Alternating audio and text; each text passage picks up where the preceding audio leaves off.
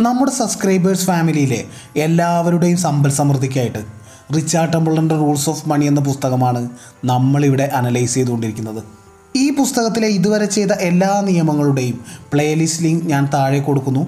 Please check it out Richard ടെമ്പിളിന്റെ rules of മണി എന്ന പുസ്തകത്തിലെ തൊണ്ണൂറ്റി രണ്ടാമത്തെ നിയമം.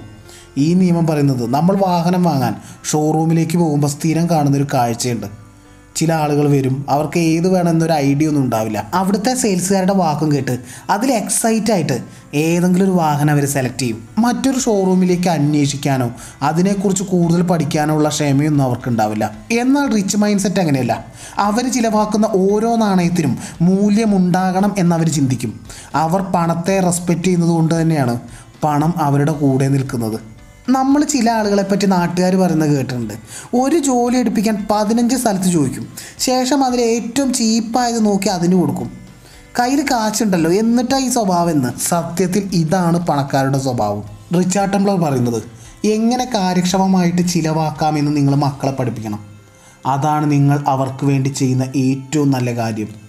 റൂൾസ് ഓഫ് മണിയിലെ തൊണ്ണൂറ്റി മൂന്നാമത്തെ നിയമം പറയുന്നത് നമ്മുടെ ബന്ധുക്കളിൽ നിന്നോ സുഹൃത്തുക്കളിൽ നിന്നൊന്നും പണം ഒരിക്കലും വാങ്ങരുത്. എന്നാൽ നമ്മുടെ ബിസിനസ്സിൽ അവർ ഇൻവെസ്റ്റ് ചെയ്യുകയാണെങ്കിൽ ഓക്കെ. അതിനെല്ലാ നിയമപരമായ രേഖകളും വെച്ച് വേണം ചെയ്യാൻ. ബിസിനസ് വേറെ പേഴ്സണൽ വേറെ. അതായിരിക്കണം നമ്മുടെ പോളിസി. ഇതല്ലാതെ നമ്മൾ അവരിൽ നിന്ന് പണം വാങ്ങിയാൽ നമ്മുടെ ബന്ധങ്ങളാണ് നമ്മുടെ എല്ലാം.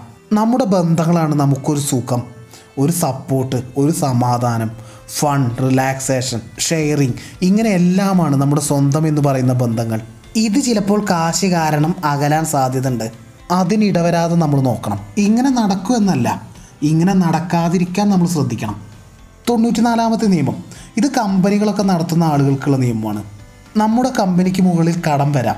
മറ്റ് പ്രശ്നങ്ങളൊക്കെ വരാം. എന്നാലും ഏത് സാഹചര്യത്തിലും കമ്പനിയുടെ ഇക്വിറ്റി അഥവാ കമ്പനി ഇഷ്യൂ ചെയ്ത ഷെയേഴ്സ് മുഴുവനായിട്ടും പണയം വെക്കരുത്. കാരണം അങ്ങനെ ചെയ്താൽ പതുക്കെ നമ്മുടെ അധ്വാനം മറ്റാരുടേതൊക്കെ ആയിട്ട് മാറാം. അതുമല്ല കമ്പനിക്ക് മുകളിലുള്ള നമ്മുടെ സ്വാതന്ത്ര്യം അതവിടെ അവസാനിക്കും. റൂൾ നമ്പർ തൊണ്ണൂറ്റിയഞ്ച്.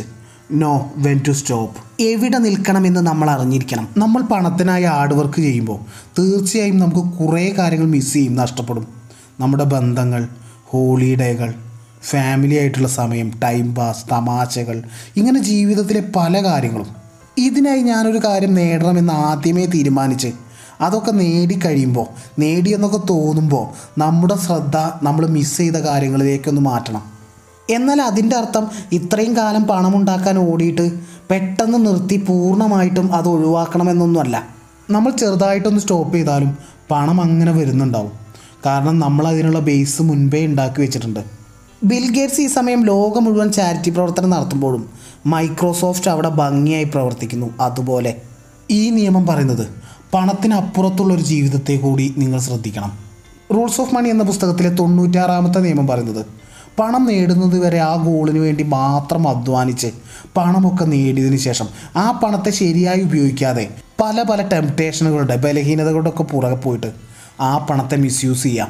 ഉറപ്പാണ് ഇങ്ങനെയുള്ള ആളുകളുടെ വെൽത്ത് ലോങ് ടൈമിലേക്ക് അവരുടെ കൂടെ ഉണ്ടാവില്ല. എന്നാൽ മറുവശത്ത് പണം ഉണ്ടാക്കിയതിന് ശേഷം ഫാമിലിക്ക് വേണ്ടി ഇൻവെസ്റ്റ് ചെയ്യുന്നു ഉണ്ടാക്കിയ അസറ്റ് അവർക്ക് വേണ്ടി വർക്ക് ചെയ്യുന്ന രീതിയിലേക്ക് അതിനെ മാറ്റുന്നു. ആ ഒരു മെച്യൂരിറ്റി കാണിച്ചില്ലെങ്കിൽ പണം നമ്മുടെ കൂടെ നിൽക്കില്ല. നിങ്ങളുടെ കുട്ടികൾക്ക് പണത്തെക്കുറിച്ചുള്ള നോളേജ് പഠിപ്പിച്ചു കൊടുക്കണം.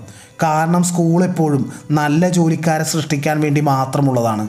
തൊണ്ണൂറ്റേഴാമത്തെ നിയമം പറയുന്നത് നമ്മുടെ സ്വന്തക്കാർക്കോ ഫ്രണ്ട്സിനോ ഒന്നും ഒരിക്കലും പണം കടം കൊടുക്കരുത്. മുൻപത്തെ നിയമത്തിൽ പറഞ്ഞ പോലെ തന്നെ അവരാണ് നമ്മുടെ എല്ലാം. നമ്മൾ പണം കടം കൊടുത്ത് പണം പോകുന്നതല്ല വിഷയം. ആ ബന്ധം നഷ്ടപ്പെടാം. അത്രയൊന്നും പ്രശ്നങ്ങളൊന്നും വരില്ല. ആദ്യമേ ഒരു നോ പറഞ്ഞാൽ അവരങ്ങനെയാണെന്നൊക്കെ പറഞ്ഞ് അവർ പതുക്കെ ആ നോയെ അങ്ങോട്ട് മറന്നോളൂ.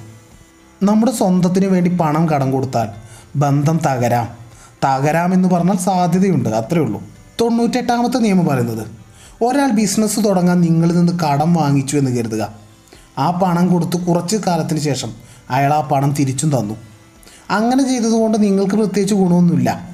എന്നാൽ തിരിച്ച് പണം വാങ്ങുന്നതിന് പകരം ഷെയറുകളോ മറ്റോ അതുപോലെ വളരുന്ന അസറ്റ്സ് വാങ്ങാൻ പറ്റുമോ എന്ന് നോക്കുക. നമ്മൾ പണം കടം കൊടുത്ത് തിരിച്ചു വാങ്ങുമ്പോൾ പണം തന്നെ തിരിച്ചു വാങ്ങുന്നതിനേക്കാൾ ഷെയറുകളോ മറ്റോ എന്തെങ്കിലുമൊക്കെ കിട്ടുമെന്ന് നോക്കുക. അത് നമ്മുടെ ഫിനാൻഷ്യൽ സ്ട്രെങ്ത് വർദ്ധിപ്പിക്കാൻ സഹായിക്കും. തൊണ്ണൂറ്റൊമ്പതാമത്തെ നിയമം പറഞ്ഞത് നമ്മൾ സ്ഥിരം കേട്ട് തഴമ്പിച്ചൊരു വാചകമാണ്.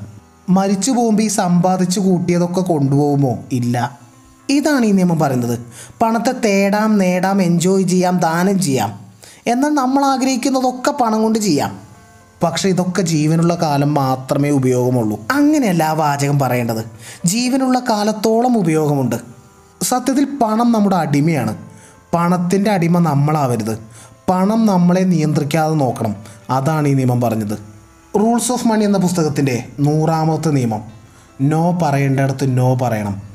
പലപ്പോഴും നോ പറയേണ്ട സ്ഥലത്ത് നമ്മൾ എസ് പറയും. അവരെന്ത് വിചാരിക്കും? അവരെന്നെ സ്നേഹിക്കുന്നത് കുറയുമോ? ഇങ്ങനെ പല പല ചിന്തകളാണ്. യഥാർത്ഥത്തിൽ ആ പറയുന്ന യെസ് അത് നമ്മളെ പലപ്പോഴും വലിയ കുരുക്കിൽ വരെ കൊണ്ടെത്തിക്കും. നമ്മുടെ മനസ്സ് നമ്മളോട് എന്തു പറയുന്നു? അതിനോട് സത്യസന്ധമായി നോ പറയേണ്ടടുത്ത് നോയോ എസ് പറയേണ്ടടുത്ത് യെസ്സോ പറയുക. നമ്മൾ നോ പറയുമ്പോൾ അവന്റെ ഒരു സ്വഭാവം അങ്ങനെയാണെന്ന് മറ്റുള്ളവരൊക്കെ പറയും. പക്ഷെ അതോടുകൂടി ആ പ്രശ്നം അവിടെ തീരും. കുറച്ച് കഴിഞ്ഞ് അവർ പറയും അവന്റെ ഒരു ക്യാരക്ടർ അങ്ങനെ അവനൊരു ക്യാരക്ടർ ഉള്ളവനാണെന്നൊക്കെ. നമുക്ക് നമ്മളോട് തന്നെയുള്ള സത്യസന്ധതയുടെ വേർഡാണ് നോ നിങ്ങൾക്ക് കൂടുതൽ സ്വാതന്ത്ര്യവും സമയവും ഊർജവും വേണമെങ്കിൽ വേണ്ടയിടത്ത് നോ പറയാൻ പഠിക്കുക. പാവലോ കോലോ ഒരിക്കൽ ഇങ്ങനെ പറഞ്ഞു. മറ്റുള്ളവരോട് നിങ്ങൾ എസ് പറയുമ്പോൾ നിങ്ങൾ സ്വയം നോ എന്ന് പറയുന്നില്ല എന്ന് ഉറപ്പുവരുത്തുക. റൂൾസ് ഓഫ് മണി എന്ന പുസ്തകത്തിന്റെ അടുത്ത നിയമവുമായിട്ട് അവസാന ഭാഗവുമായിട്ട് അടുത്ത പ്രാവശ്യം കാണാം. It's me M K Jayadev